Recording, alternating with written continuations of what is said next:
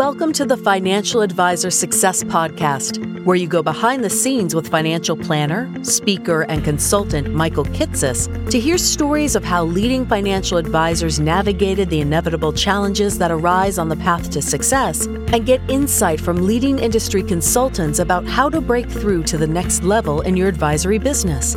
And now here's your host, Michael Kitces. Welcome, everyone. Welcome to the 164th episode of the Financial Advisor Success Podcast. My guest on today's podcast is Julia Carlson. Julia is the founder and CEO of Financial Freedom Wealth Management Group, a hybrid RIA based in Newport, Oregon, that oversees nearly 300 million of assets under management for almost a thousand client households. What's unique about Julia, though, is the way that an unfortunate car accident that her daughter was in led Julia to transition very quickly from being the lead advisor that ran her own firm to expanding her staff and becoming the business owner of the advisory firm instead, if only out of sheer necessity of finding the time she needed to support her daughter's recovery, but in a way that allowed the firm to more than quadruple in the eight years since.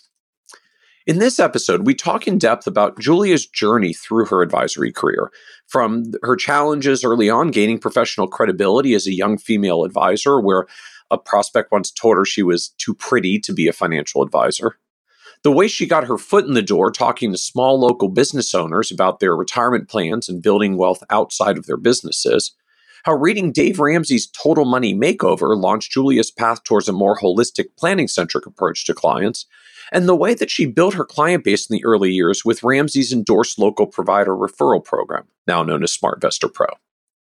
We also talk about the transformation that Julia's business had to go through almost literally overnight when she got the call from her own client appreciation event that her daughter had been struck by a drunk driver and was being airlifted to the hospital in critical condition. How the pain of being forced to try to run her business from the ICU while being with her daughter during recovery led Julia to hire a president to take over running the firm on a day to day basis the way that shift ended up allowing Julia's firm to double in size from 60 million to 120 million just two years later as her time and focus were freed up for growth. And how the firm's adoption of Gino Wickman's entrepreneurial operating system has allowed the business to run even more efficiently as it more than doubled again over the past several years. And be certain to listen to the end, where Julia talks about the real world challenges of trying to let go of having so much control in your business, or as Julia puts it, how to stay in charge even if you're not in control anymore. The way that she took a hard look at everything she does and doesn't energize her from week to week to figure out her own strengths and where she should be focusing her time. And how the hardest thing to do in the end was letting go of client relationships, but how once Julia acknowledged that was a crucial step, the firm quickly figured out how to create an internal training program to ensure that other advisors would service clients up to Julia's standards.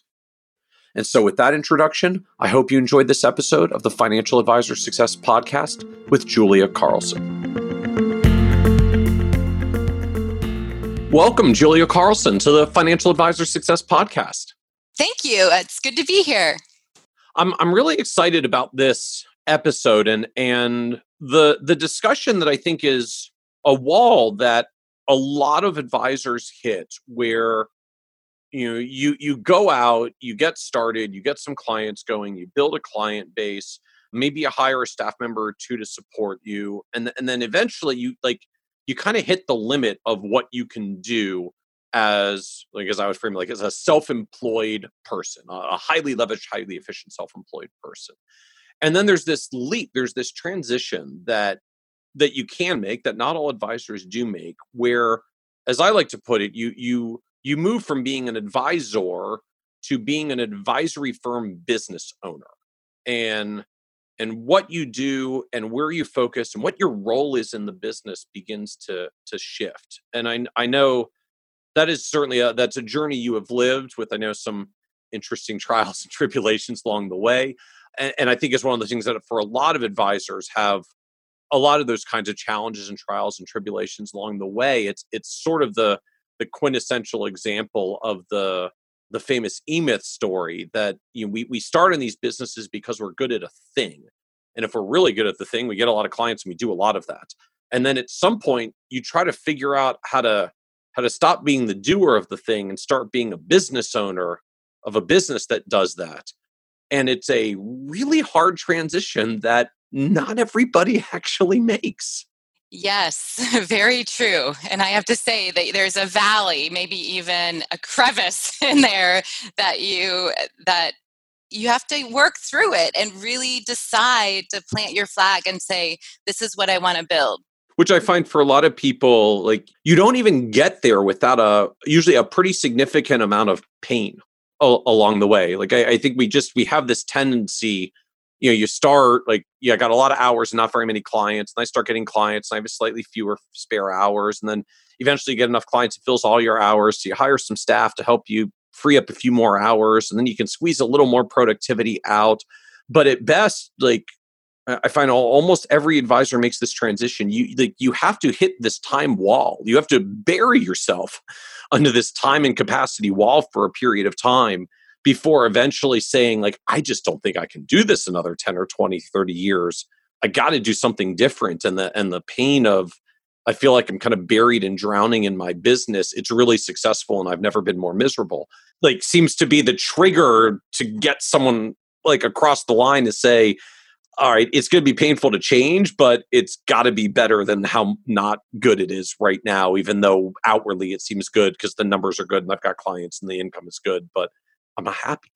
Yeah, and and there was there was a point when I look back now there there was that that point of transformation. I may have not known known it in the time, but now looking back there was there was that pivotal event that happened that I had to really decide am I going to be a solopreneur or am I going to build something that's going to outlast me?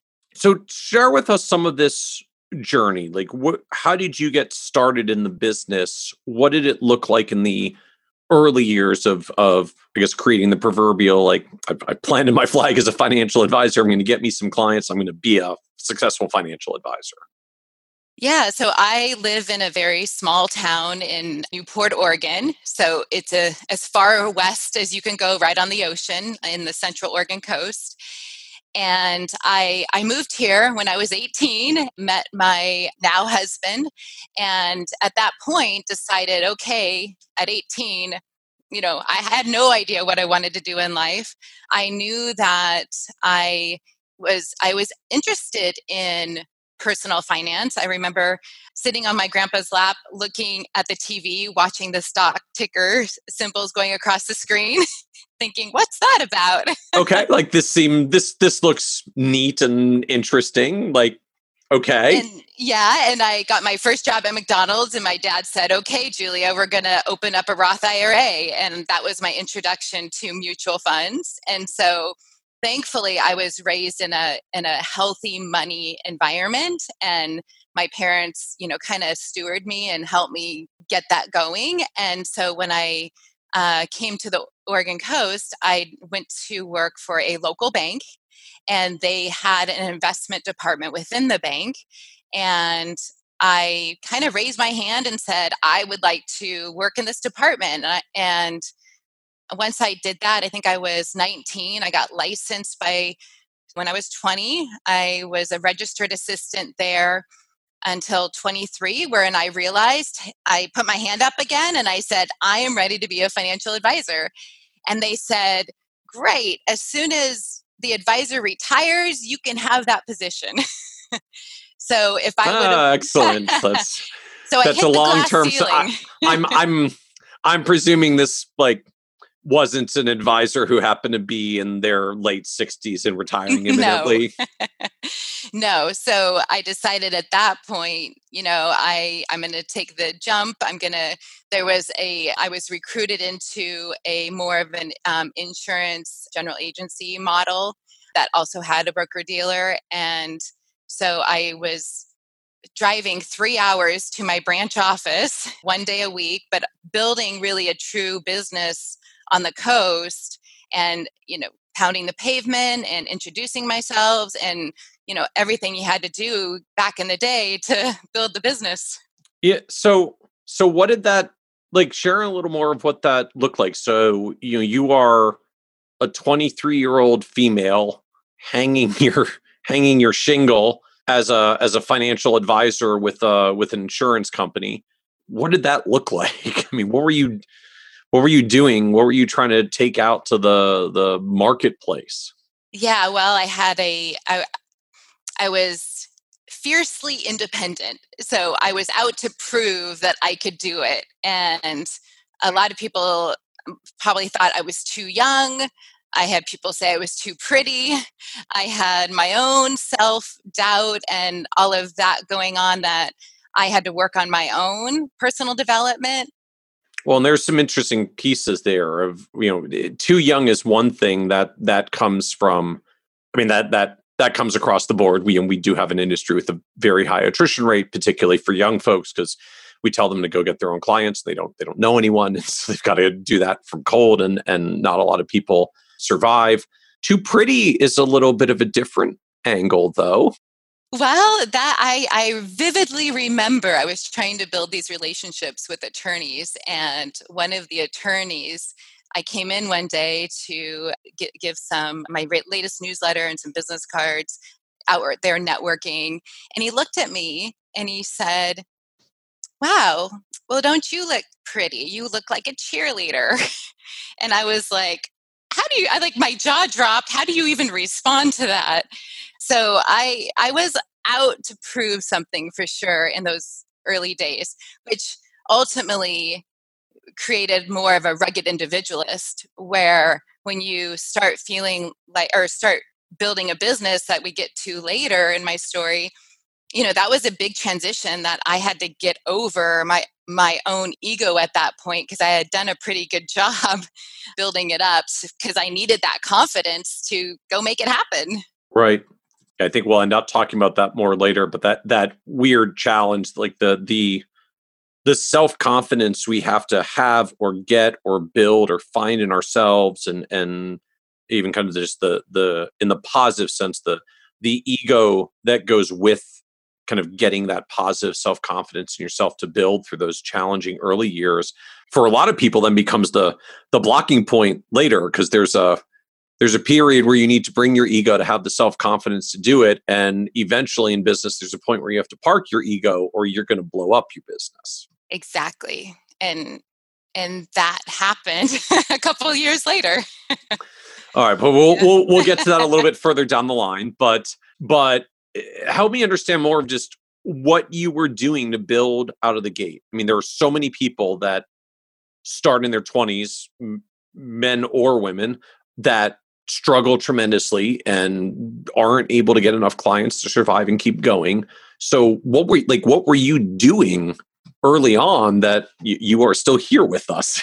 yeah, so number 1 I I I learned through my experience. So I always wanted to, you know, increase my knowledge, read books, learn so basically so i could go out there and help and differentiate differentiate myself as the expert but i did go in uh, one of my strategies early on was business owners and it still is today but helping them in a different way than i was able to help them back then back then it was going in and t- talking to them about SEPs and simples. And in rural Oregon, we have a lot of business owners, and so I, I that's kind of the avenue where I started. I also solicited friends and family, and we are in a small community, and so I w- the work that I was doing, people were happy, and the referral network grew, and so it just it it was it was a lot. I don't, I, you know, I I probably block out a lot of the a lot of those early days, but it was a lot of work. so, like the friends and family side, I I get how how are you trying to get to business owners, uh, like even just to talk to them about SEPs and simples, where you uh I like, would walk into their businesses. So just pounding to, the pavement, door to door, pounding the pavements. Like go down to Main Street and and how do you get in? Like how do you how do you reach them? Well, a smile goes a long way. you just go up to the counter, kind of talk to the manager, and manager comes out, like kind of talk to you about pretty much. Well, I do remember having this line talking about, you know, you didn't go into business to go broke. You went into business to build a future for yourself. And I think it makes sense that we sit down and we talk about how you can build wealth outside of your company. Hmm. okay. And so that was that was kind of the angle, the peak the peak your interest like you're you're building all this wealth in your company. At some point you've got to reap what you sow. So like how are you know how are you going to start building wealth outside your company? Exactly. And today it's turned into exit planning uh, which is able to take it uh, deeper. But at the point then it was like no let's just get you to start saving for your retirement. And you know looking at this as a tax deduction for your business and in trying to get them to see the value of starting to pay themselves first. And it's worth knowing i mean this is in a context where you know 20 odd years ago like SEPs and simples were very popular 401k plans were still relatively expensive for a lot of small businesses to offer. There wasn't no solo 401k plan yet like and a lot of people just reverted back to iras and so like talking SEP and simple IRAs. Like that that was a new thing at the time. Like that was a that was a leading retirement planning for business owners conversation at the time. Yes, yes. And then there was a lot of Roth IRAs, and the company I was with was an insurance company. So I did life insurance. So it was a lot of small accounts. It was, I mean, that's, and that's still who we serve today is the mass affluent. Although I would imagine then it wasn't even just kind of mass affluent households that maybe have a hundred or few hundred thousand dollars. I'm, I'm going to imagine this was all the way down to like, oh, you need a what would have been then two thousand dollar IRA. Like I'll, I will help you open that two thousand dollar IRA. Yeah, and I was eager to help people. Like that's still the heart of of what I love about our business is I want to create value and I want to help people. And and I I've never wanted to turn anyone away. And in fact, over the years, we have maintained a zero account minimum, and we can talk about that more when we get to today. But that it it was I remember a, a client that I helped them start saving fifty dollars a month into a mutual fund, and then five years later they it was one of my biggest accounts they had received an inheritance it was probably not quite a million but i think six or seven hundred thousand and it was like wow see the you know it's like you're planting all of these seeds and the you know you start seeing those fruits. And so getting clients early on was like just a just a volume activity any anybody I can get anything that comes in the door. If there's some revenue, we're going to make this work. Yeah, I mean, I did seminars. I uh, was part of the chamber. I was out in the community. I it was just a lot of sheer determination. but I I'm struck that just you you found ways to turn it just into business at the end of the day. I mean, I, I know a lot of advisors who come in and just full of full of heart and eager to help people but you know being eager to help people doesn't mean people volunteer to be helped by by you. Unfortunately it's still a crowded space. So what what was driving it yeah like what was driving it for you? So i have listened to tony robbins since i was probably 19 years old. So that sales mindset how to influence people how to not sales, but it is sales, right? So, how do you build rapport? How do you get them?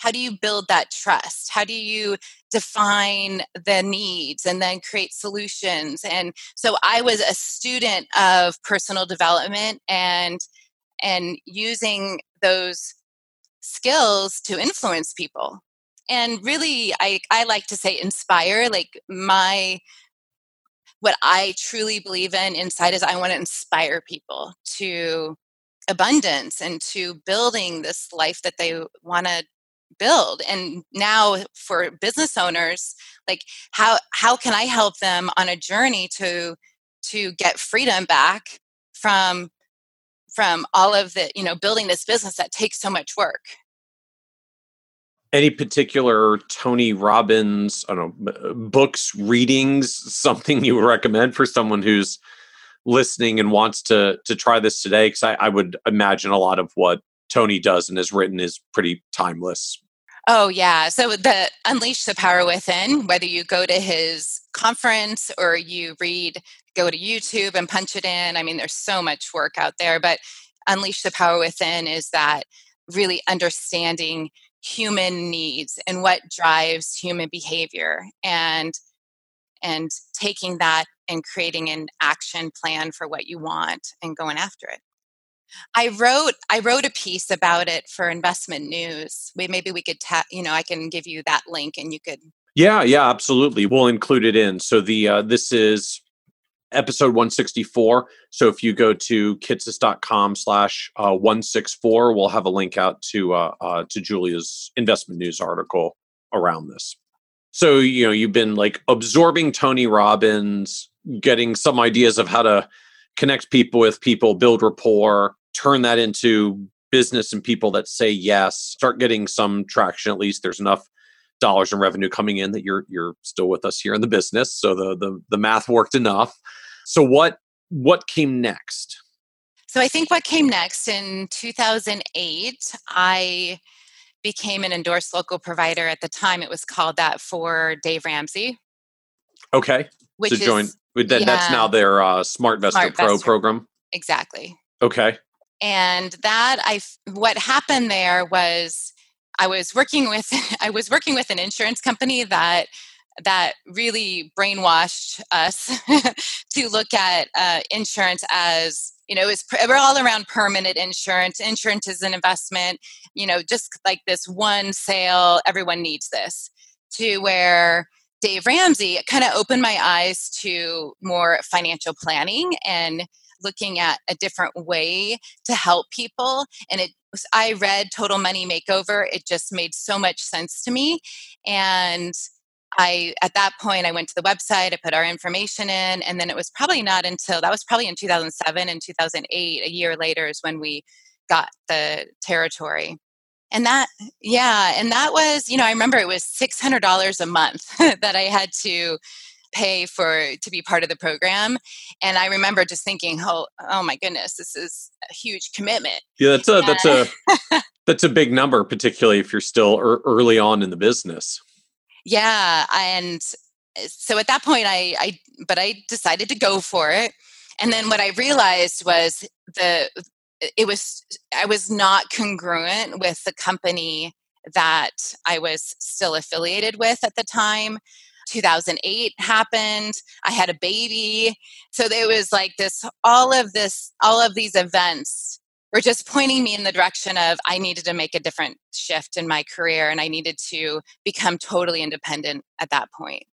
You know, it's it's an interesting transition for for advisors when you like you kind of have this realization of I'm not sure I'm actually feeling so good about the company that I'm with. the the platform that I'm I'm I'm with. And and I guess re- realizing or deciding that you may have to make that change, which is messy even in the best of circumstances and a real pain sometimes. So, w- was there a was there a particular like trigger moment or event or something? Well, the whole meltdown. I mean, I I remember the fall of 2008. I was five months pregnant. The market was going down every day, I mean, I, I I couldn't talk people into hanging on anymore, right? Like I my my energy was just totally zapped and I didn't feel like I was being supported by the my my branch office that oh by the way was taking probably 40% of the split. so I, I, I said I'm I'm three hours away. I'm on my own out here. I you know, I was running my business like a business or like a, you know, solopreneur at that point. But I'm at that point, I'm like, I, I just needed to uh, get a place where I was independent and making it was a money decision at that point too, I think, because I was feeling like I wasn't getting what I was the value for what I was giving up. Right. I mean, at the end of the day, you know, the platforms do take uh, a sometimes a non-trivial portion of revenue but the reality is if you're running a business like you have to spend a portion of your revenue on overhead and office and rent and support staff and compliance and technology and all this stuff. So like it's it's it's not necessarily a bad thing that platforms take a portion of the revenue because you're going to have to spend it anyways. But if what they're giving you is not worth what you could just spend the money on yourself and do it cheaper at some point the math doesn't work just because you say like i can replace what my platform does for a lower cost than what my platform does or find another platform that provides similar but takes less off my grid yeah. And at that point, I was paying for my rent. I was paying for, I think I may have had like one part time assistant. I mean, I was paying for all of that on top of giving them, eh, you know, I think it was 30, 40%.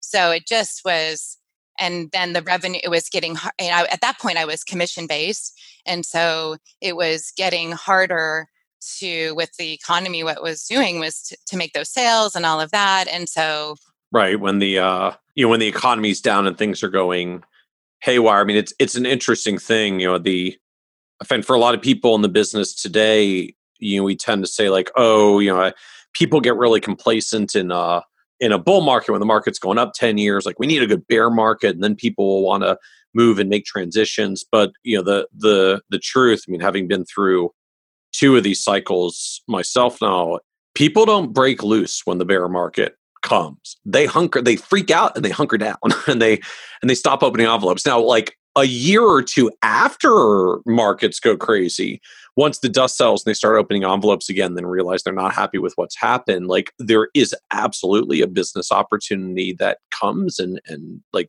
people start going in motion. But in the middle of market declines, like everybody just hunkers down, which means if you're on an AUM model, like you know you, you gotta you gotta keep them on board that they don't panic and bail out. And if you're on a commission based model, like the sales just stop. Yeah. business yep. stops and at that point i remember I, I, think i got my advisory license i was starting to to dabble in that and and so but when we made the shift to independent then i really started making that the focus so so where did you decide to go when you made a when you made a transition yeah, so in uh, summer, I think my my son was born in May of 2009, and I think I shifted in late July, early August to LPL. Okay, and and so why why LPL? I, you know, this, you're going to laugh, but I remember looking through those industry magazines at the time and I saw like an ad for LPL and it was, I remember seeing like a limousine or something. And I'm like, I am on the bus and I need to get to the limousine. so marketing imagery works just to be clear like well, branding branding and marketing works. Like if you find your right target audience and you get the right images in front of them, it connects with people. And you know, at that point, I I didn't ask questions. I didn't I didn't know that there was signing bonuses, and maybe there wasn't back then. But I I mean, I think about today. I mean, I didn't ask any. I didn't know any of those questions to ask, and so I just I think I probably had maybe 25 million that I brought over. So maybe they wouldn't have given me anything anyways, but that's where I started in 2009. Wow. So, a lot of direct mutual fund business. yeah. So, so I was going to say, so I presume then like you had some business that came with you, but a bunch that was on old insurance policies that wasn't movable or appropriate to move. Right. Right. So what did it look like when you made the made the transition, made the leap? Like what what was the state of the business at that point? So I feel like I still had a staff. I still had one person that was helping me. I I think at the end of the first year with LPL, it, I maybe did 120, 130,000 of GDC. We called it at that point.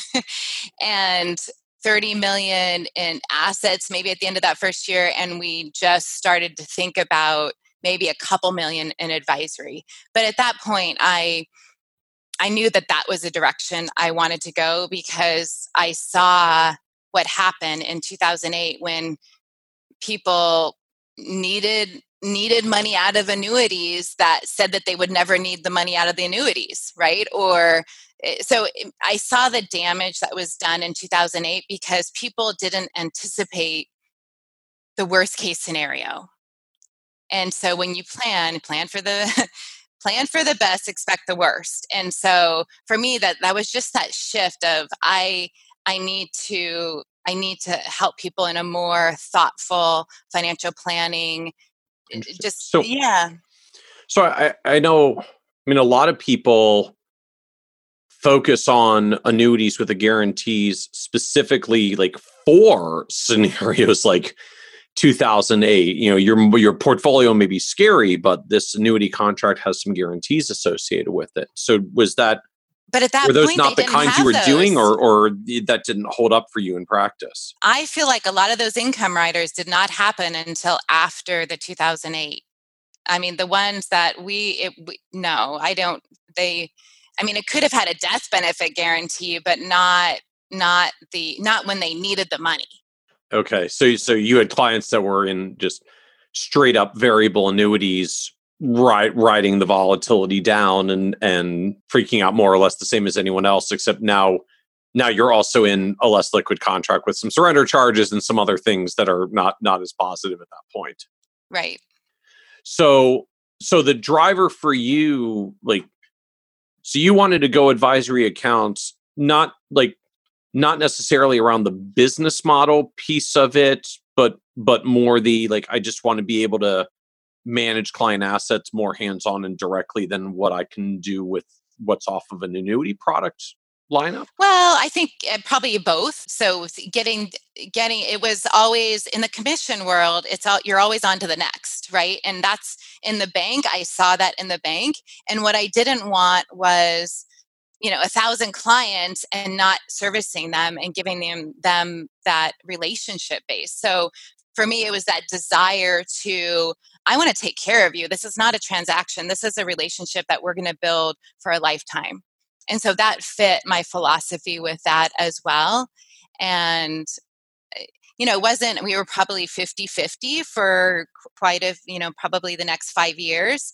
And then because it's hard because I wanted to grow the business. I wanted to hire, I wanted to do all these things and you can't do that on a on a pure advisory business in the beginning yeah it, it's challenging right you know i mean in, in the in the world i guess even then when probably a lot of variable annuities were still largely paying five to seven percent uh you know even a lot of a share mutual funds were, were four to five percent you know when you when you get when your choice is like a, a client comes in with a hundred thousand dollars like option a is a commissionable product and you will have five thousand dollars in your bank account in a few weeks or Option B is we put them in advisory account, and three months from now, you'll get 250 bucks, which is your first quarterly billing on a hundred thousand dollar account.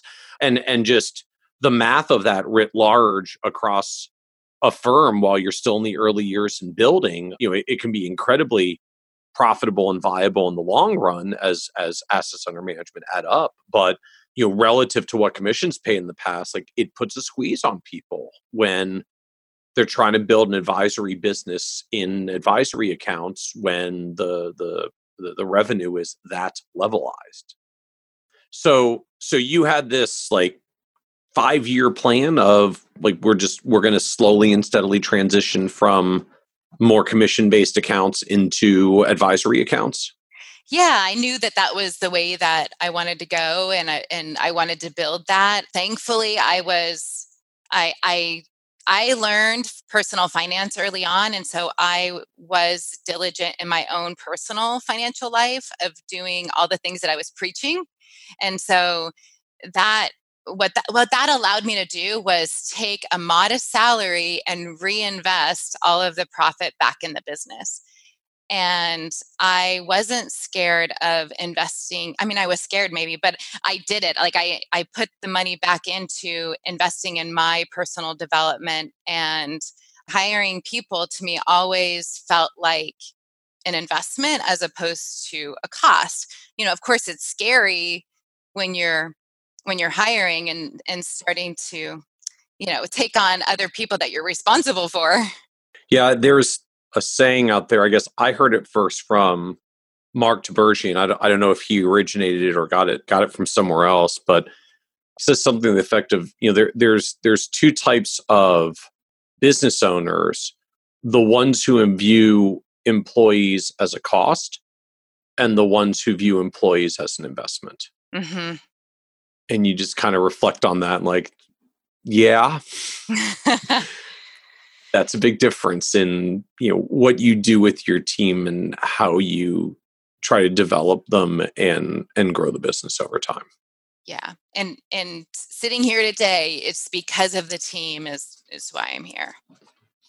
So so how did this transition go in practice? Was this a like we're going to hold on to some commission business, but new clients are going to go into advisory. We're going to try to rotate clients into advisory over time as like old things come up that they don't need anymore, and we'll just shift them gradually. Like, how did you make this transition? Because it's it's it's hard.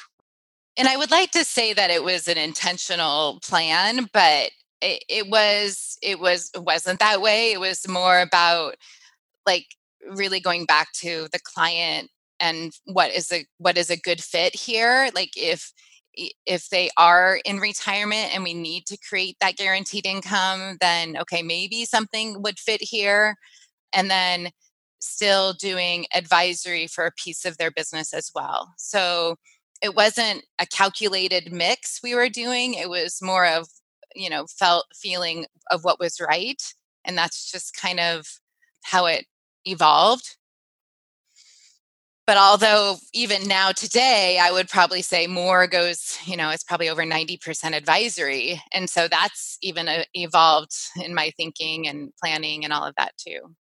And so as you were starting to do the as you said like the building and the and the hiring so when you when you made the transition thing you said there was kind of one person that came with you you you you did your 120,000 of GDC in that that half years you were getting going, had 30 million over.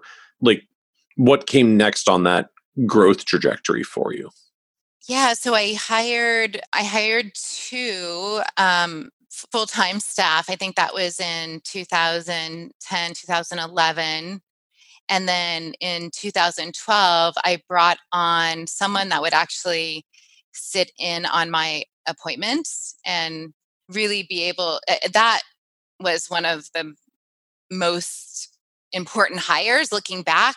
So to have someone kind of at my side all the time, even in client appointments, because it was helping to then start thinking about that duplication. Like, oh, okay, now I don't have to explain what needs to be done. And now I don't have to do the notes for CRM. Now I don't have to do these things. And that was just saving me so much time, which really increased our my productivity and really started leveling me up. So in in 2012, I think I had three staff at that time. Three years built into building the business. I think I have the numbers here. My, uh, my revenue in 2012 was 420,000. So still growing quite rapidly.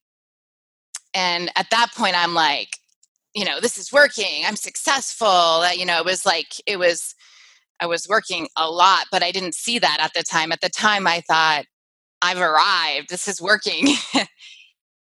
and there, I actually hosted one of my first client appreciation events. Uh, I rented out a a boat on a river and we were i was going to take the 40 of my top clients out for like this cruise and i just remember like remember it was yesterday like just looking out and just being so grateful for the community that I was creating and helping and I was creating these relationships and the when the night came to a close, um, my assistant um, and I were on the boat, and at that point, you didn't carry your cell phone with you everywhere. and so I grabbed my cell phone and looked down and realized I had missed 18 text messages, 11 calls.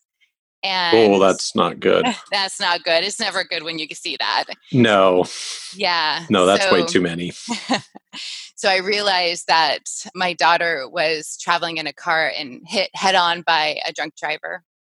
And at that moment, being life flighted to a Portland hospital.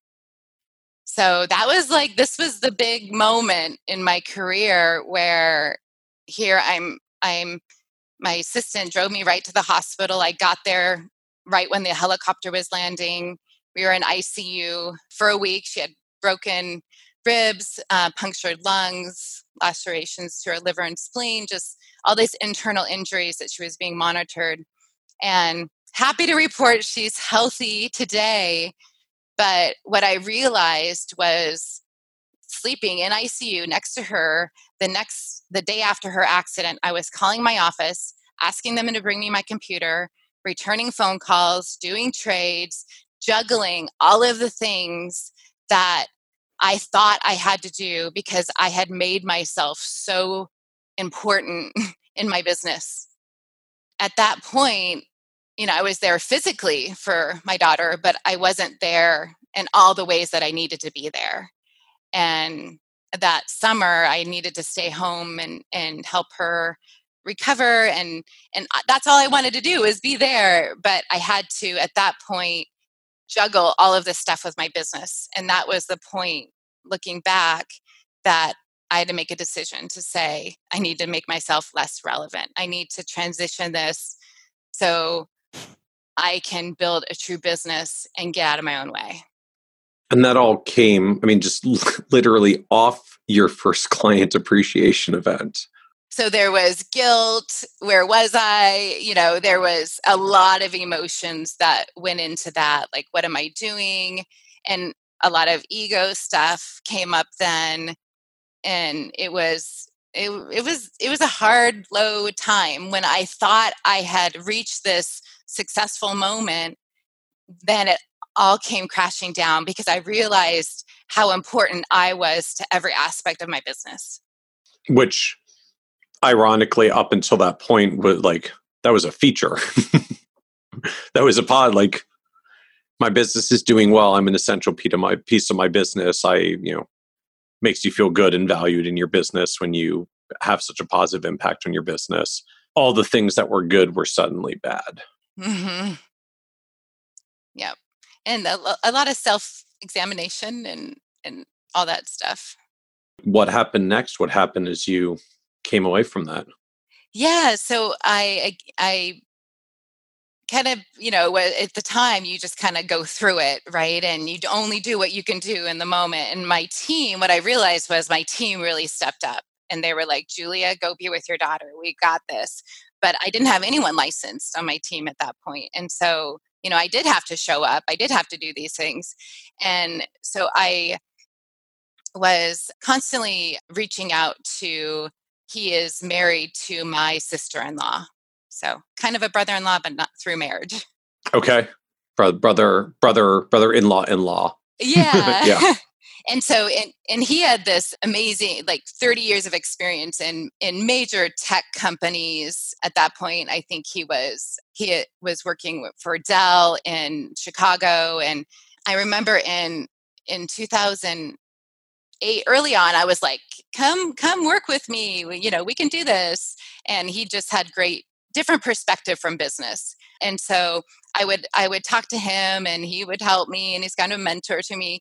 Well at that point he could see that i was business was going amazing but i needed help. And at that point their daughters had all graduated and so i talked him into moving out uh, back out to oregon and he started working with me got licensed and that was in the end of 12 beginning of 2013 and that brought a that brought this from up to that point everyone looked like me on my team all women. It was you know i think what that's i was attracting people like me. I was you know you just it's it's you didn't i didn't have perspective. Our businesses often become reflections of ourselves. So in the early days like we we tend to work with clients like us and we tend to attract team members like us whatever whatever us is. And and i think for a lot for a lot of us early on particularly hiring and it's it's it's sort of a deliberate strategy like the the you know like i i need help with you know, I need help with client servicing. So like I want to hire someone that's like like me, but likes doing the client servicing stuff. So we hire you like you get mini me for client servicing, and then you make it mini me to help with and with that has an investment tilt to help with investments, and like mini me to be my associate advisor. So you know clients will still feel like it's similar to me because I'm literally going to hire hire someone who would treat them just the way that I treat them.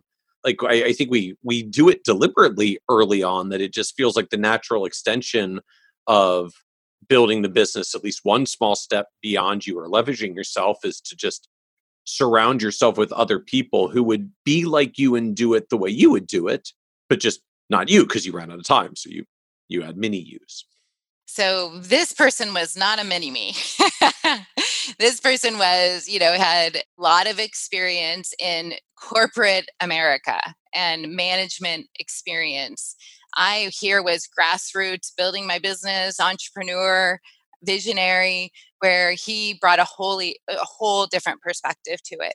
And eh, and that was that was really tough. That's where my ego came in. My eh, eh, it's just like you know, I had to learn to listen generously. I had to learn how to not be reactive and and and he he helped me with a lot of that and he he was my greatest teacher but also you know my my struggle because he was able to speak straight to me and be direct where and i always knew it was coming from a place of love and so that's what i that's still today that's what we have to come back to but that also sharpened me and it allowed me to to really expand and grow and and become more of who I wanted to be, which was not a manager and not hiring people and all of these things that were struggles for me you know we we actually um, on the other side of it now is so much clarity and and going through that was was really t- hard, but on the other side has been really great. So we have you, are you familiar with Rocket Fuel, the whole visionary integrator? Yes, very very much so. I'm a huge fan of of Rocket Fuel and that that whole framework. Yes. So we are too. And so I am the visionary and he is the integrator. and that is why I can say that I am in control, but not in charge. Or I am, I said that backwards. Or wait, wait, wait. So, how, say it again. How does it go? I am in charge, but not in control. I'm in charge, but not in control. Yeah, I feel like that's a good reflection of what it feels like when you really start growing a business beyond you. Like, I'm in charge, like it says so on my business card, but I don't really feel like I'm in control because there's a whole lot of other stuff happening all over the place around me, and it's more than I can possibly keep up with and literally uh, manage and control. So, like, I think I'm in charge, but I don't really feel like I'm in control anymore. and the way the way that we explain it to the team is so we have a lot of fishermen clients here on the Oregon coast and even up into Alaska. Have you familiar with like Deadliest Catch? Uh, yes. Yeah, so there's some boats up there where they have, you know, the captain is at the back of the boat and they can oversee everyone on deck, right? Making sure everyone's safe, we're on the boat, we're orderly, you know, where things are happening. And then some of them the the captain drives from the front of the boat. And that's like I'm looking at where we're going. I, you know, I'm looking at the horizon. I see all of these things and but they can't see who's on the boat right or they can't make sure that everyone's safe and in making things happen in the way that it needs to be happen to catch all the fish so what we like to say is i am on the front of the boat visionary seeing where we're going and chandran is on the back of the boat like making sure that everyone stays on board and we're we have our systems and we have our processes and everything's going well so help me understand just a little bit more of this transition it, it itself when when Chandran came on board. So like was this you know I, I just I, I need someone to run this thing so I can be visionary. Was this like I I I just need to do less because I'm like drowning in my business or just I just need to do less because I've realized I'm not happy with the balance given what happened in my uh, availability or limited availability for my daughter? Like what, what were you solving? Like I get the whole visionary integrator dynamic now for those who are listening and haven't read it like highly recommend rocket fuel as as a book of sort of thinking about different types of people. Some are visionaries and just love to be looking forward, and others are integrators and they love to just weave all that together in practice. And the combination of the two is particularly explosive, which is the rocket fuel metaphor. But like rocket fuel just came out a few years ago. So you weren't you weren't reading that in 2012, 2013 when you were making this transition. So what like what was going through your head at the time? Like what were you what were you trying to do or create or change then? I needed help. So at that point, I the demand I needed another advisor. I needed I needed help because we at that point I had two different locations, 2 hours apart. So I would be driving one or two days a week to this other location to service the clients that were building out of there because we were getting so many referrals from the Dave Ramsey program. And so at that point, he moved to where that other office was located. And so he started developing and taking all of those clients and developing the referrals and, and just kind of taking on that area, which allowed me to be in my office almost all of the time and and build the business here. So at that point we were just we just had we just needed more advisors to see people. so it started as just I I need client capacity. I mean, it sounds like he he didn't necessarily even come in with the run the business hat. He just came in with the like just handle some of these clients. I need to. I I, I can't keep going back and forth on these locations. Well, he no. The intention when he came was that he was going to help build this. It was like that area of the business and help me build it, you know just keep growing the business because all along i've had this dream to have this you know big firm but at that point i didn't know eh, you know how it would all work out. He knew all of those dreams and so i think he came from the perspective of i can help build this with you but at the time what needed to happen was just we need to see more people to increase the revenue to hire more people to and so he was you know i i at that point i said i don't want partners. I i i want to build this as an employee. Like everyone's an employee. The clients are financial freedom. That's the model that i'm doing. We will compensate you in a way for this growth but at that point it wasn't all it's changed since then but and we're just now actually changing it but at that point it was really clear that he would be financially compensated for it but but i was scared i didn't want to bring on partners or other owners or anything like that.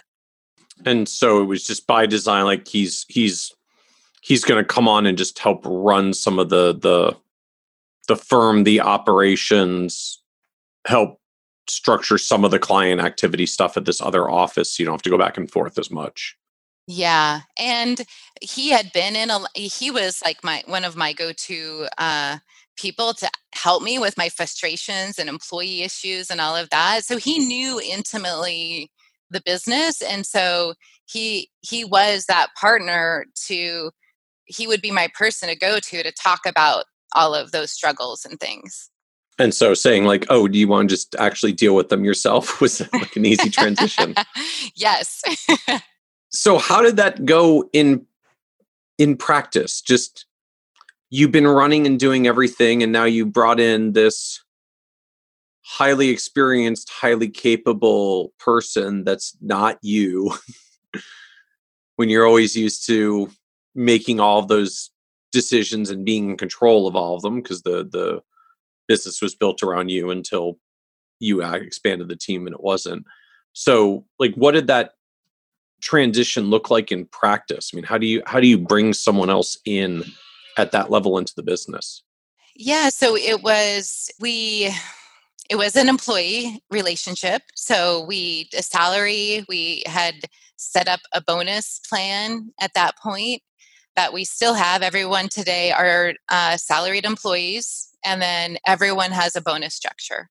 And so that is how it was then with the uh, with the caveat for him that we would kind of keep track of the growth in this area and we would try to put together the idea was at the time we would try to put together a you know profit sharing or a, my vision was like a cash balance or a defined benefit or something that would help put more money in his retirement to compensate him for building this value he by the way is over 70 so it was almost like i had this reverse type plan. So when I would go to people to try to get help for succession planning, it was it was very uh, they they couldn't help me because it was opposite. yeah, like so I have a successor who's running the business, but he's in his seventies. So how are we going to manage this? Uh, right. I don't know. I don't know. so we kind of came up with just a plan between us that I I think neither of us saw how much it would have grown to now. And so we've been working with FP Transitions for the last three months. And we are going to introduce uh, G2 and, and change the way that we're structured in 2020. So, what did it look like in transitioning from just a, a, a management perspective in suddenly having someone else who's at the table who's making decisions? Like what does that look like? Well i had to fire myself and that was hard. But it was I, I i think what helped me most was i at that point i had joined strategic coach which is what led me to gino wickman's work and Rocket Fuel and so that really helped me start getting away from this this it's not all about me. Like i need to figure out how do i create this business that is in their words self-managing. And uh and so that was uh, so it, that helped with my mindset around it it was it was also very apparent that the business was growing at such a rapid pace that that we had to we we need I needed that help. I needed that expertise and you know partner to really check me and and it's it's hard to get feedback that doesn't doesn't feel good all the time but it was also again I, I said it before coming from a place of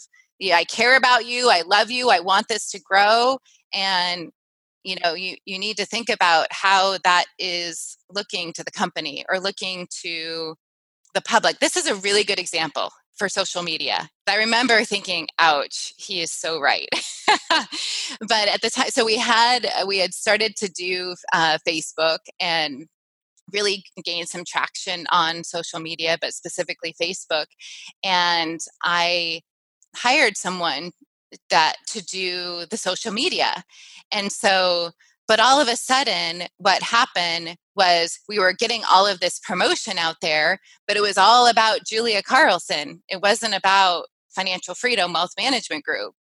And I'm thinking, oh, it's so great. Look at this. Look at all these likes we're getting and look at all this engagement. And he had to sit me down and say, okay, but again, this is not about Julia Carlson. This is about building Financial Freedom Wealth Management Group into a trusted brand and eh, building that trust with other advisors and and do you see what's happening here? And i'm like oh yeah i could see it. But it, it so at the time it didn't feel good because i was in charge of making those decisions but while he called you out for them. Exactly. Exactly. So when you're in the jar, it's hard to see the label. Someone told me that once, and I was like, "Oh my gosh, that's so funny." it's true. Yeah, uh, I like that. I like that. When you're in the jar, it's hard to see the label. So, so how did this? I don't know. I guess like it, it evolve or play out over the next over the next year or two. Like you've you've you know you're you're kind of buried in the business everything's dependent on you your daughter has a terrible car accident. You say oh my gosh this has to change. Six months later you brought in someone else to help manage and and run the business so that you can stop being as immersed in so many hours back and forth and not going to the other office two hours uh, up the coast and the rest right? Like I, I'm, I'm sure there was a bunch of vision in your head of like oh this will be great. Like he'll deal with a whole bunch of stuff and then i'll have more time. Not so much.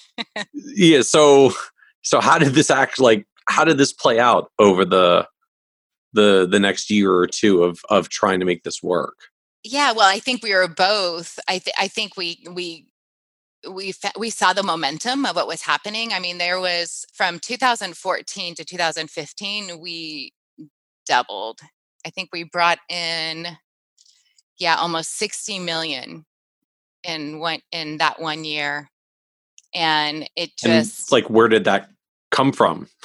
Well, it came from the Dave Ramsey. I mean, a lot of it came from the Dave Ramsey. I started writing a column for the local paper in my community, the social media.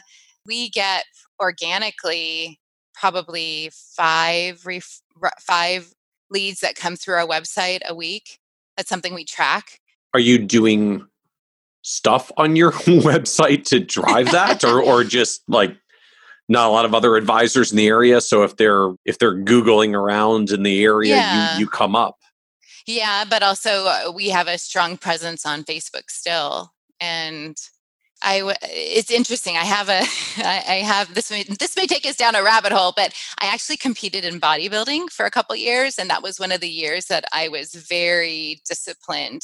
And in that discipline, they, I thought it would have a horrible impact on my business but i think it, the opposite happened because i was so disciplined and focused that that showed up in all different aspects of my life but i think really in business as well or in doing bodybuilding like yes uh, weightlifting competition like that that kind of yeah. bodybuilding stuff yeah so it's it's it's the category is figure. So you can i actually competed at the arnold amateur contest in ohio. Very cool very cool. And so and so so like so the the the discipline you're talking about was like i'm i'm going out for the arnold competition so just like diet nutrition exercise work trainer just like all the stuff that go into competing in the competition meant everything got super structured for you exactly i was i was up at five i was doing my workouts i was meeting with my trainer at lunchtime i was eating clean and and no processed food i was you know i was just so disciplined in all those aspects and what i thought would take away from my business actually really helped me super focus and like okay when i'm here i'm going to be here and when i'm with my kids i'll be with my kids and when i'm at the gym i'm going to be at the gym and so eh, when you're when you're leading when you have the that hyper focused activity yeah it can be a little obsessive but it also i think brings this this intensity that that really sh- showed up. Well there is the famous saying like if you want something done give it to a busy person. Folks who get really busy but focused about it off to get really good at getting things done with the exact time window that they've got in order to do it and focusing you. Mm-hmm. Exactly. So, so, how did the competition go? It went good. Yeah, I think I got maybe sixth place. Very, back in, yeah, it was neat. Very cool. And like, what what possessed you to go down this road? like, that's don't don't see that a lot in financial advisor world in general. No, and I ended up competing for about five years. You know, I, I remember thinking I've, I was always an athlete in, in high school. I wanted to do something later, and I I actually had three three children. My son was my last one, and I thought, you know, I, I need to get my body back. I need to get in shape, and like I'm going to set a big goal, and that was the goal I set. like you finished having three children, and your goal to set was competitive bodybuilding. Like, like that gives you an insight into my character. so you are all you are all in for good challenges. Okay. Oh yeah. so the business now is beginning to grow rapidly. Dave Ramsey program is ramping up. Your focus that potentially was going to take away from the business ends up actually helping to focus you in the in the business. So how's the dynamic with Chandran through through this as you're now a uh, a year or two in suddenly it's growing a lot faster. I would imagine that means the roles are just kind of shifting and amplifying even further. Yeah we we hired another advisor that that started which helped but all of the advisors that we have ha, ha, we've groomed them. So they're they haven't come here with a book or have had that necessarily advisor experience. So we have a career track that kind of grooms them up through through that and we really put the structure in place. We you know it, it, it's evolved quite a bit but with with the last couple years we brought in some um, a, a coach to actually help us with our accountability chart and really just have that that clarity of setting goals creating if you're familiar with all this with the scorecard right? We have 90 day goals so this is like full full on entrepreneurial operating system eos exactly. Okay. And who did you hire as a as a coach for helping to get all this like focus for the business? Yeah, so that is Lisa Dion of Strategic Advisor Solutions. Okay. Lisa Dion of Strategic Advisor Solutions. So she is specifically a an EOS coach in the whole Gino Wickman traction system. Yeah, well, she's evolved too. At the at the beginning, yes, but she's she's really shifted uh, away from uh, because they're a technical EOS implementer, and she only works with RIAs, financial advisors, that want to grow and has really tailored it to our industry. So it's a lot of inspired by that I'll say, but there's some some some other stuff that is different and so, you know, she's made it her own and you know that to have someone that to have someone come into our offices and help facilitate those conversations that was kind of a game changer for developing my executive team that we have now and just was instrumental in getting us to where we are at today. So so what does that look like now? Like where where is the business today? Yeah, so we have a, a team of 13. We have five advisors, including myself, although I am kind of shifting away from the one on one client relationships and I my goal is to work more with uh, business owner clients. We have Jason Harris is our vice president, and Chandran is the president, and I am the CEO. And so they so the three of us is the executive team. So we are the ones that kind of make the strategic decisions. You know, we have very structured meetings every Monday. We we're very in alignment for the culture of the firm, where we're going, very focused on all of that. Okay. And and what's the size of the firm overall of of client base or asset base or however you measure it now? Well, I thought we were going to hit 300 million last week, but the market didn't help yesterday. so we're about market market volatility notwithstanding. So three three hundred so, million ish. Yeah, so we're about 295. and how many client households? Probably about a thousand ish. Okay, so so you're you really are right in that kind of classic mass affluent couple hundred thousand dollar client average. Yes, although we have we have quite quite a lot on a digital platform. So we are we're seeing a kind of a divide is the way that I'm envisioning this where we have a very automated program that helps clients onboard themselves onto the digital platform and those are for the clients that just need to save money right? They they just need to accumulate and have a good asset allocation and so and is is that uh lpl's guided wealth portfolios exactly. structure? Okay. Yes. So we're developing more of automated educational material, emails, you know, that will webinars, education that'll just get people to that platform. and then thinking of the people that we want to come visit us or the people that really need our full services and they need to start thinking about their their legacy they're impacted by the secure act right and you, we want to help them navigate that and really help them with the distribution planning aspects of planning. So we're seeing, so we have this kind of divide. We have a lot of clients that are eager just to get going, and that's a lot of the Dave Ramsey. So we're trying to, to automate that experience. Okay, and so that's part of you were saying earlier. You you've kept a zero dollar minimum. So part of the way you're doing that is guided wealth portfolios is essentially your quote robo solution, and so folks that just need that straightforward solution you can route them there. They can do most of it themselves. Your Dave Ramsey referrals that aren't a good fit for the core business can can still get some help and a solution there, but it's very limited time for the firm because it's heavily uh, automated for those folks.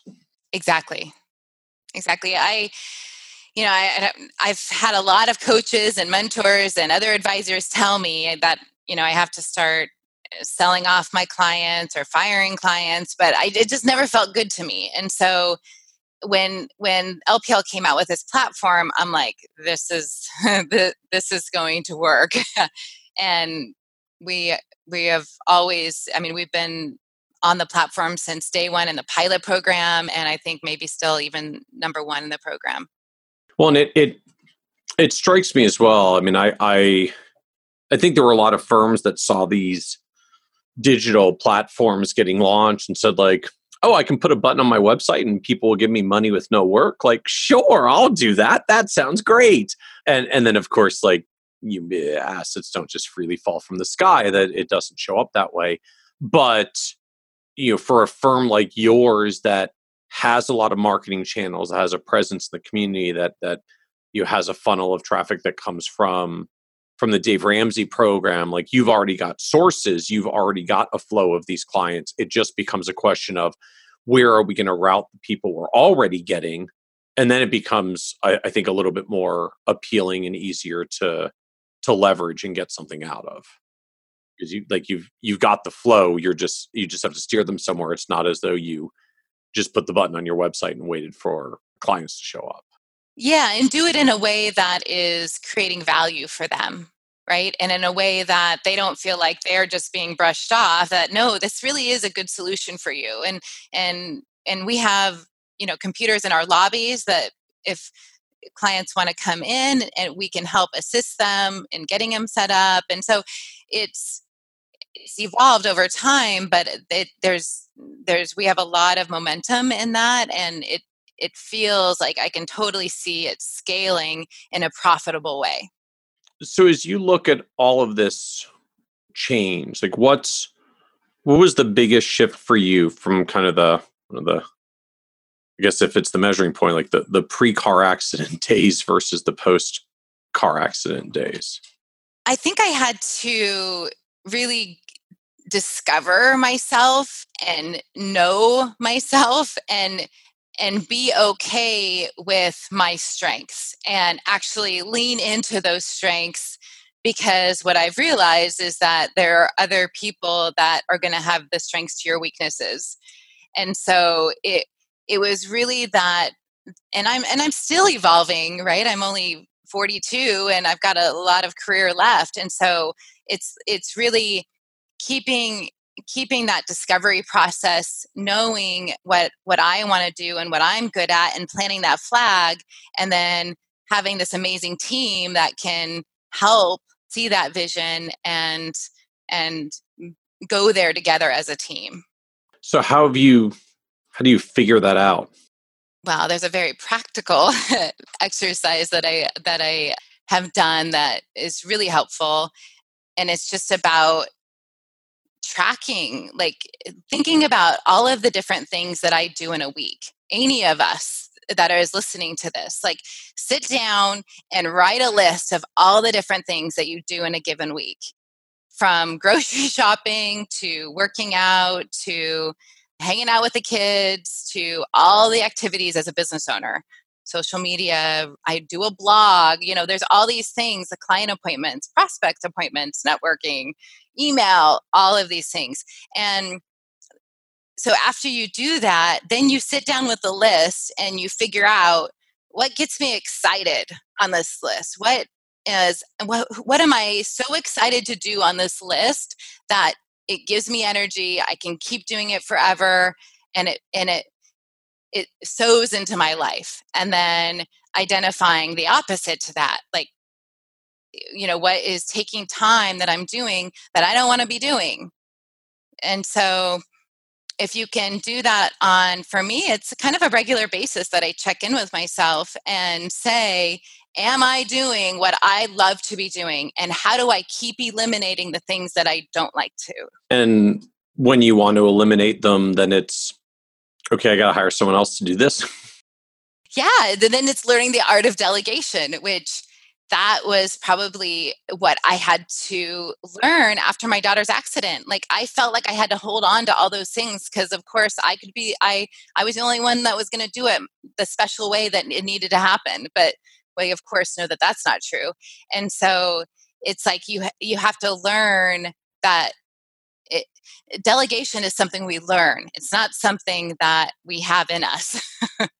And so uh, there's a lot of resources for that but were there any in particular for you that you use just to help figure out how to do that well? Yeah so there is it was through strategic coach. There was level i think it's called level one level two level three level four. It's a very technical but it's we actually printed the levels off and put it on every employee's computer workspace. And so when i was giving them a task if i set a level one it was hey research this and get back to me with with what needs to happen. Or if it was a change of address let's say it would be a level four. Hey change this address and I don't, I'm going to delete the email because I'm going to assume that you've got it. And so you want everyone to graduate to a level four. And, but oftentimes you have to go through, teach them the levels to build that trust with an employee, especially a new employee. And so, so that that was this the model that we use to understand what my expectations were you know for the staff. Okay. So were there other things that you were uh, like doing or trying or exploring or, or, or testing just to figure out this like what do i like doing? What do i not like doing? And how do i actually get rid of the things i don't like and do more of the things that i do like? I mean it's pretty I have to say it's pretty simple. Like when you can tune in and know thyself and and then get rid of, you know, fire yourself from the other things and then you, you have the freedom to do what you love to do. It's really that simple. so it's mostly just in our heads that we don't think that'll work or limit ourselves or deny ourselves or all the other things that slow us down from that. I think so. It's it's definitely a, a mindset sh- shift where if you're like when I was out of the office, things happened. When when I'm not available, you know, the, it they figure it out. And now I travel quite a bit for speaking, for uh, vacation, for you know doing things with my kids. I, you know, it's I I was going to add it up last year how many days I was out of the office. It was quite a bit, and the team. I hardly when I come back to the office now maybe 20, 30 minutes to get caught up. There's just not, eh, you know, the team is so efficient and trained that and i'm i'm at conferences i don't get interrupted. I don't have to return phone calls at breaks. Well that sounds glorious. Wow. So what surprised you the most about building your own advisory business?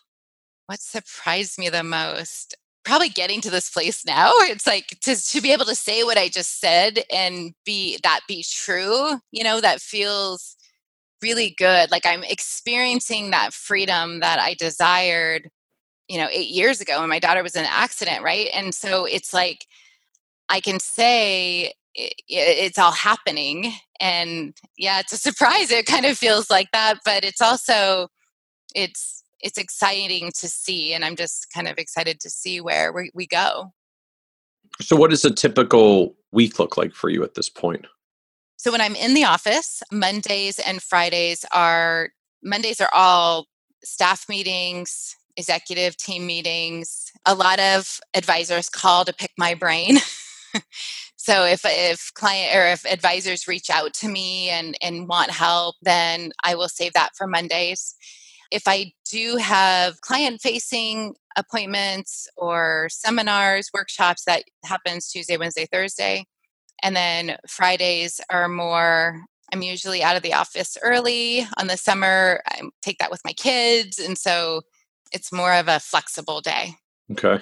And and that's something you try to hold to strictly now uh, of like clients thou shalt meet with me on tuesdays wednesdays and thursdays yes yes and did you get pushback on that of course in the beginning and it's i i had to get myself out of I, I had to get myself totally out of the equation because I would bend the rules for myself.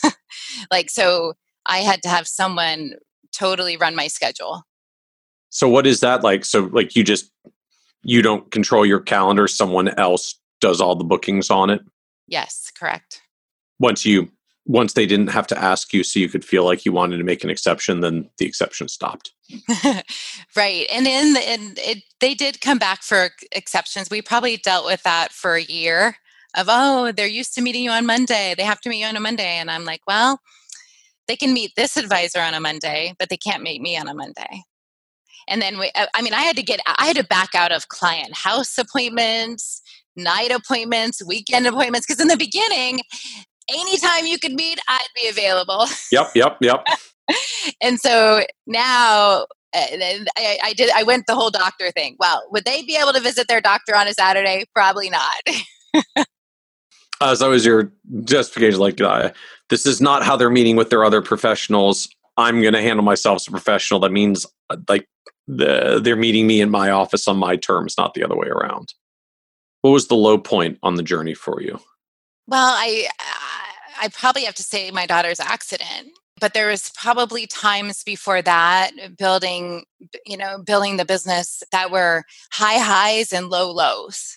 And I think for anyone starting their own business and especially in this industry, it's you go in in such ebbs and flows there were a lot of times in those early days that you know I, I wanted to go back to a salary at the bank or you know i i wanted to give up but it was just that you know pushing through all those no's to get to the yeses. So what was the hardest thing to let go of after your daughter's accident and all the things you were transitioning and letting go of? I think the client appointments. That was like get meeting with clients meeting. appointments or just like sched- scheduling the appointment? oh no meeting meeting i mean there were times where i would run boy 35 meetings a week back to back to back to back i mean it was just and then stay up you know i'd go home i mean well that was before kids i mean I, I would like you know all the time i was working building it and so and I, I really enjoy that. I, I enjoy helping and doing that. But over time, when I do I want to be a business owner or do I want to be an advisor? And do I want to help?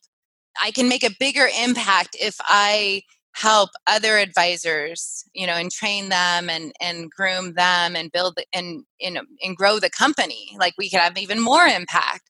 And so but giving up giving up those one-on-one relationships have has been difficult.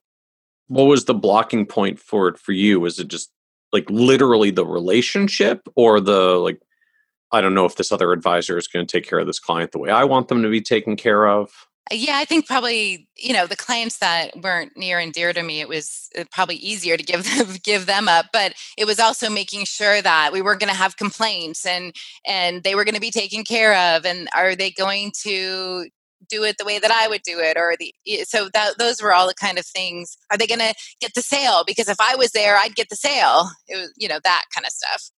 So how do you work through that? Cuz like you want the sale. Want to get the client Yeah, so we have a uh, Chandran has developed a training program in in sales and influence and we're we we have alignment with how we do that and so he has taken over the accountability and responsibility of training the advisors. So fairly straightforward answer at the end of the day like if you're worried that they're not going to get the sale then teach them how to sell. Teach them how to get the client and here's the bottom line I'm sure we have lost some, right, that I would have gotten. And we have lost some clients that weren't okay with not having me. But for us to evolve into this true team that we are today, you know, it, it wasn't going to work that uh, that they could only talk to me. So, uh, on one hand, uh, because we do have so many clients, you know it, losing one client isn't a huge impact although that is never the goal but if they're not aligned with who we've become in this evolution of me to a team of 13 then they're not a good fit for us anymore.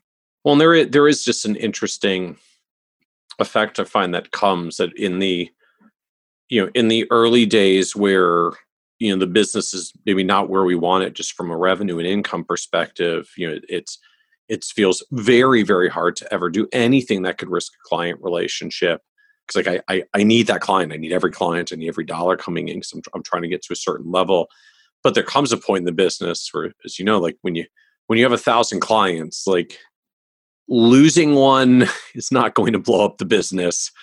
It's not going to undermine the ability to be reasonably on track for goals this year at some point. Like the the incremental learning value for the advisor that had a shot and missed it and can learn from it is actually probably more valuable for the business in the long run than just getting that one client and and not having the advisor learn the lesson. You just either have to get to the point where you're large enough to be able to manage that or just have the mentality to say well you know bummer we lost a client that maybe we sort of needed but this is still better for us in the long run and how do we learn from it moving forward? Yeah. So anything you wish you'd done really differently? Like what do you aside from just growing the business beyond yourself sort of in the aggregate discussion like what do you know now that you wish you could go tell you from 10 years ago as you're making this transition to lpl yeah i feel like it, you know getting out of my own way earlier on.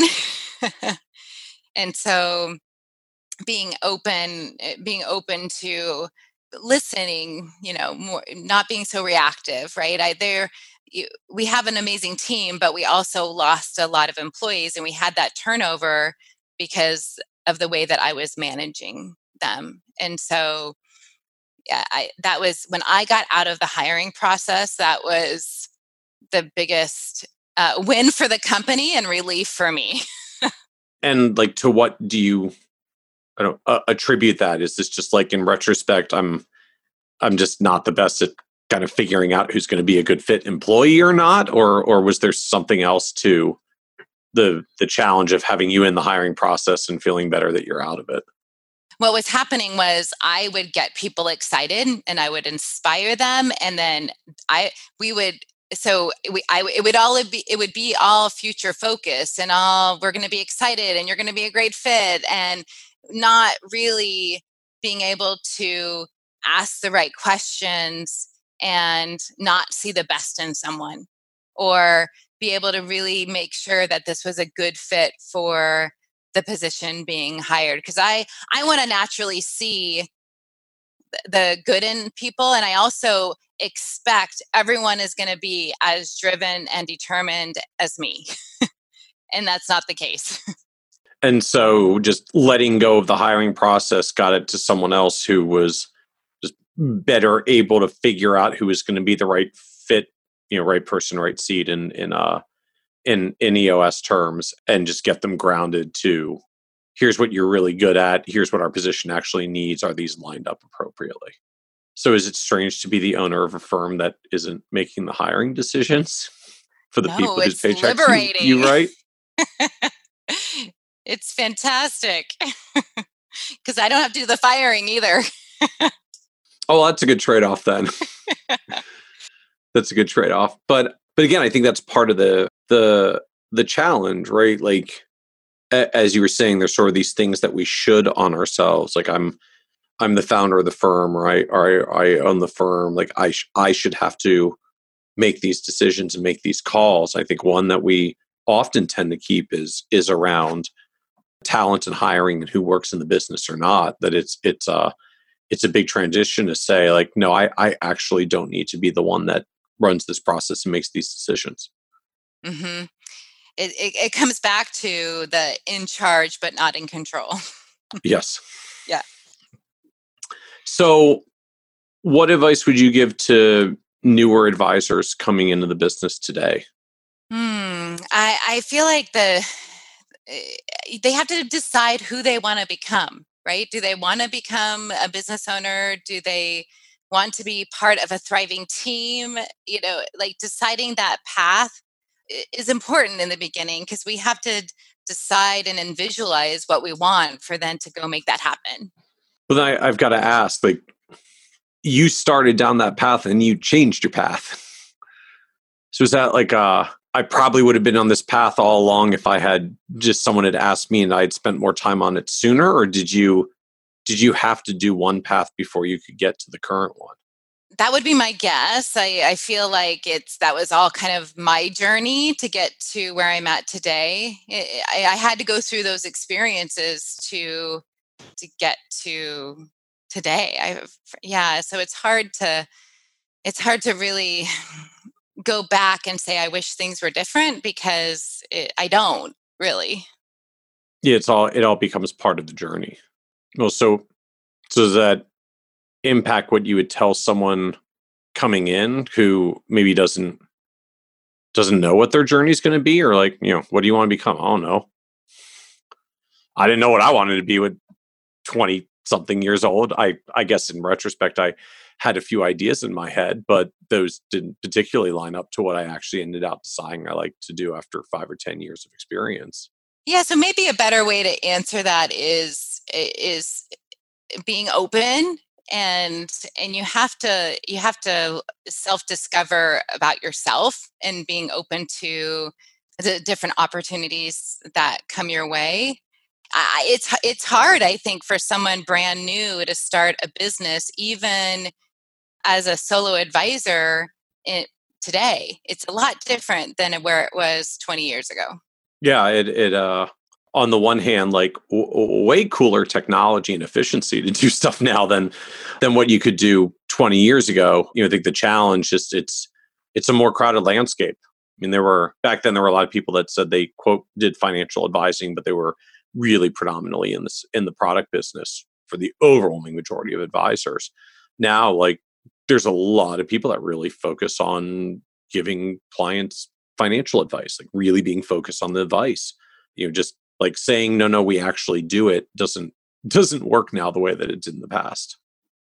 So, was there aside from just the the shift that happened from the your daughter's car accident like was there some point where you looked at the business and said like we've we've we've made it like it's worked the transition has worked. I'm i'm really in a different place now. Probably just the last couple years when our when, when profitability came back. Right? I mean there were several times when i would do those silly benchmark studies that would be like, oh, okay, you're spending too much money in this area and too much money in marketing and too much money on staffing and and and I'm like trying to shake them saying, yeah, but I'm reinvesting into my business, right? Like it's eh, are they growing? Are those other advisors that I'm being benchmarked to growing at this rate, right? Because there is a time when we had very small profitability in an industry where you should have pretty good profitability so, but I had to go, that was, you know, I'm seeing that profitability back now, which is really exciting to see. Yeah, there's, it's an interesting effect to me that we, our industry spends a lot of time talking about the profitability and not a lot of time talking about the growth when the reality is, well, A, just the more you spend on marketing, the less you will have on profitability because marketing tends to come from free cash flow to reinvest for growth. So, like, granted, a whole other discussion about whether your marketing is getting a good ROI, but just in general, like firms that are trying to grow more and reinvesting more into marketing will have lower profitability. That isn't necessarily a sign of anything negative or unhealthy in the business. Like, that's the point of investing for growth. Exactly. And I wasn't going to go take debt to put capital into my business, right? To do that, I'd rather take that from profits. All right. And then you have to hire the staff and the like you want to grow faster, you someone's got to help run the marketing and then someone's got to screen all the calls and then someone's got to take the actual clients that you're bringing in who may not be a full advisor yet but you're going to try to ramp them up quickly like just there's a there's a lot of hiring and spending that happens when you're really trying to power organic growth yeah. So maybe when I was talking about deciding what you want, that's, I didn't know all of those different intricacies. Like I didn't realize all those ceiling of complexities that I was going to be hitting along the way. And so now looking back, when other advisors reach out to me and ask for help, I'm like, okay, let's first celebrate the frustrations you're experiencing because it means that you're hitting this ceiling where you need to bust through and get to the another level. And and so for me, like I didn't know that that was it was going to be that hard back in the day. I just thought, oh, I'm going to build a good business, and so it it's like do do does someone brand new want to go through all those trials and tribulations and get to the other side? And uh, I I love the way you put it. Of it's got these ceilings of complexities that you know you you grow and you hit and they become ceilings and you whack into them and they stop your growth and they halt you until you figure out how to how to work around and work through them and then when you get through them you get another growth cycle until you hit another complexity ceiling and that happens because that's what happens when the firm gets bigger and there's more people it it also gets more complex so what's the is there a complexity ceiling that you're staring down now or worried about now So I, I, hear one is coming around three million in revenue, so that that should be pretty soon. I'm hoping that we have put the structure and, and everything in place to just bust through that and not even feel it. but I but I also know to celebrate those frustrations for myself as they come. And and what is that what is that complexity ceiling look like for the firm? Like where do you what are the are there pain points you're expecting? I think it's uh, what I feel is I have to get out of that client facing role. And so I'm thinking about how how can I how can I do things in group settings? How can I use technology more? How can I how can I do things where it's still satisfying satisfying that need in me to connect and educate and inspire, but I feel like my greater good is going to be on a bigger level than the one-on-one. So as we wrap up, this is a a podcast about success, and and one of the themes that always comes up is just the the word success means different things to different people. Sometimes very different things to us as we go through life and changes happen in our world. So you're on the path for this incredibly successful business trajectory and, and closing in on 300 million of AUM and three three million of revenue. How do you define success for yourself at this point? Hmm, great question. I I feel I've had success at different moments. You know, I feel like it's also been redefined in my journey. Now I feel like it's that fulfillment of happiness and feeling joy and not feeling that I have to be on to the next and on to the next, but I can enjoy the moments more in the day to day and giving back to my team, giving back to the industry, you know, speaking more, you know, all of that is feeling really good to me and feeling making me feel fulfilled. Well, very cool. I appreciate you willing to join us and give back to the industry and sharing just the the story and the and the journey from advisor to advisory firm business owner. Thank you. Absolutely. Thank you for joining us, Julie, on the Financial Advisor Success Podcast. Want even more ideas, tools, and resources on how to break through to the next level of success as a financial advisor? Check out the leading financial planning industry blog, Nerd's Eye View, at www.kitces.com, where Michael covers the latest practice management trends and financial planning strategies. And by joining the members section, you can earn IMCA and CFP continuing education credits, along with exclusive member content. Get it all now at www.kitces.com.